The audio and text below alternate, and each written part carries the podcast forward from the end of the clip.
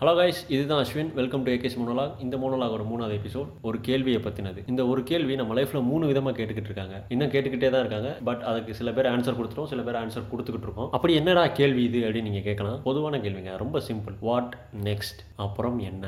அப்படிங்கிற இந்த ஒரு கேள்வி. இந்த ஒரு கேள்வி என்னைய பொறுத்த வரைக்கும் நம்ம லைஃப்பில் ஒரு மூணு தடவை வரும். மூணு தடவை வந்து ஒரு சூறாவளியை காட்டிட்டு போயிடும் பொதுவாக சரி இப்போ நம்ம எதுலேருந்து ஆரம்பிக்கலாம்னா நம்ம கரெக்டாக டென்த்து படித்து முடிச்சுட்டு ஜாலியாக லீவை என்ஜாய் பண்ணிட்டு அப்படி ஃப்ரெண்ட்ஸோட ஜமாய் பண்ணிக்கிட்டு இருப்போம். அப்போ தான் மொதல் சூறாவளி வந்து நிற்கும் அதாவது மொதல் கொஸ்டின் அப்புறம் என்னப்பா படிக்க போகிற அப்படின்னு. சரி அடுத்து படிக்கணுமே அப்படின்னு சொல்லிட்டு நம்மளும் ஆன்சர் பண்ணிட்டு அப்படியே போகிறப்ப ரெண்டாவது டுவெல்த்து வந்துடும் டுவெல்த்து முடிச்சுட்டு திருப்பி அதே கேள்வி வரும். அதுக்கு ஆன்சர் சொல்கிற விதமாக நான் டிகிரி பண்ண போகிறேன் அப்படின்னு நம்ம பெருமையாக சொல்லிடுவோம். அப்புறம் டிகிரி முடிக்கிறதுக்கு ஒரு மூணு நாலு வருஷம் ஆகும்.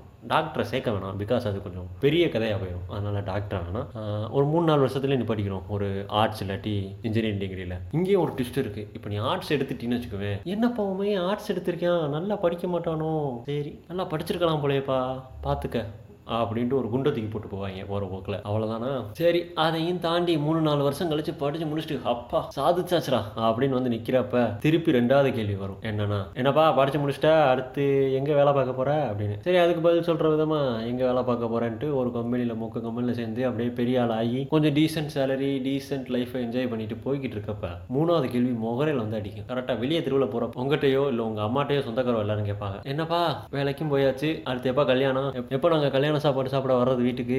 அப்படின்னு ஒரு கேள்வி. சரி ஆ வேற வழி இல்லை. நல்ல ஆவரேஜ் சேலரி வந்துருச்சு. கல்யாணமும் பண்ணிடுவோன்னு நம்மளும் அதையும் பண்ணி தொலைஞ்சிருவோம். அவ்வளோதாங்க அங்கே லைஃப் முடிஞ்சிச்சு. திருப்பி ரிப்பீட் பட்டன் ஒன்று தொட்ட மாதிரி. அடுத்த ஜென்ரேஷனுக்கு இதே மூணு கொஸ்டினில் வாழ்க்கை முடிஞ்சிடும் இப்போ நான் என்ன சொல்ல வரேன்னா நம்ம லைஃப் வந்து இந்த ஒரு அடுத்தவங்க நம்மகிட்ட கேட்குற இந்த மூணு கேள்வியில் தான் டிசைட் ஆகுது. ஸோ அந்த கேள்வியை கொஞ்சம் நல்ல விதமாக கேட்டிருந்தா நல்லா இருந்திருக்குமே அப்படிங்கிற ஒரு தாட் தான். ஃபஸ்ட்டு அது எப்படி சொல்கிற அப்படின்னு கேட்கலாம் நீங்கள் எப்படின்னா ஃபஸ்ட்டு உங்கள்கிட்ட என்ன கேள்வி கேட்டாங்க?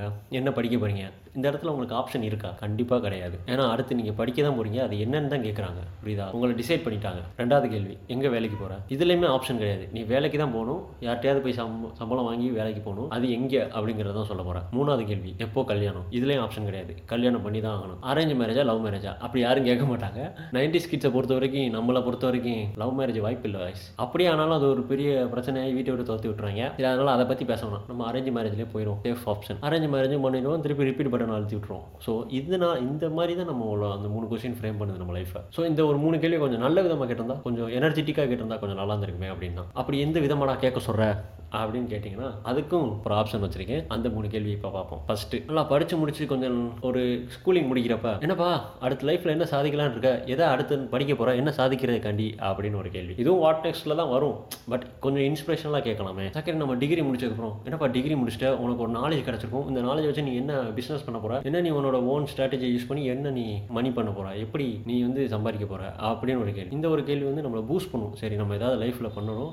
அதுக்கு நம்ம ஏதாவது தனியாக நம்ம நம்மளோட ஐடியா நம்ம ஒரு தனி தன்மையை நிர்வகிக்கணும் அப்படிங்கிற ஒரு லை பூஸ்ட் இருக்கும் மூணாவது கேள்வி வந்து ஒரு என்விரான்மெண்டல் காசுக்காண்டி அதாவது கொஞ்சம் நம்மளை சுற்றி இருக்கிற எல்லாருமே நல்லா இருக்கலாம் அப்படின்னு நினச்சிங்கன்னா இந்த மாதிரி ஒரு கேள்வி கேட்டிருந்திருப்பீங்க. எப்படின்னா நம்ம பயல்களை எடுத்துக்கிட்டீங்கன்னா பேசிக்காக நம்மளாம் பொண்ணு மண்ணா எல்லாரும் அப்படியே குரூப் குரூப்பாகவே தெரியும். அப்படி தெரியல நம்மகிட்ட வந்து கூட்டமாக நிற்க வச்சுட்டு தம்பியலா எல்லாரும் நல்லா இருக்கீங்க சரி நீங்கள் எல்லாரும் சேர்ந்து ஏதாவது ஒரு பெருசாக சாதிக்கலாமே என்ன சாதிக்க போறீங்க என்ன மாதிரி இது ஐடியா வச்சிருக்கீங்க? அப்படிங்கிற மாதிரி ஒரு மொத்தமாக எல்லாரையும் சேர்த்து வச்சு ஒரு ஜென்ரல் காசுக்காண்டி போராடுங்க எப்படி ஏதாவது ஜென்ரலாக ஏதாவது ஒன்று பெருசாக சாதிங்க அச்சீவ் பண்ணுங்க அப்படின்னு தூண்டுற மாதிரி ஒரு கேள்வியும் கேட்டிருந்திருக்கலாம். பட் ஹிஸ்ட்ரியை பொறுத்த வரைக்கும் பார்த்தீங்கன்னா நிறைய நைன்டிஸ் கிட்ட இந்த மூணு கேள்வி கேட்கவே இல்லை. என்னை உள்பட. அதனால சரி இனிமே வர ஆள்கிட்ட யாராவது கேளுங்களேன். ஸோ முடிஞ்சா கேளுங்க. முடியாட்டி விட்டுருங்க அது ஒன்றும் பெருசாக இல்லை. நீங்கள் கேட்க போகிறது உங்களை எவ்வளோ பாதிக்கும்னு எனக்கு தெரியல. பட் நீங்கள் யார்கிட்ட கேட்குறீங்களோ அவங்கள கொஞ்சம் நல்லா ஷேப் பண்ணும். உங்கள் ஃபியூச்சரை கொஞ்சம் அவங்களுக்கு ஏதோ மண்டையில் ஏதோ உரைக்கும். அதனால் கொஞ்சம் ஃபியூச்சரிஸ்டிக்காக யோசிச்சிருந்தீங்கன்னா இந்த மாதிரி ஒரு மூணு கேள்வி கேட்டிருந்திருக்கலாம். இப்போ கூட ஒன்றும் பிரச்சனை இல்லை. யாராவது கேட்குற சூழ்நிலை இருந்தீங்கன்னா கேளுங்க. அவ்வளோதான் நான் விரும்புகிறேன் தாழ்மையான கருத்துன்னே வச்சுக்கோங்க. சரியா? தேங்க்யூ கைஸ் நெக்ஸ்ட் எபிசோட நான் பார்க்குறேன். பாய்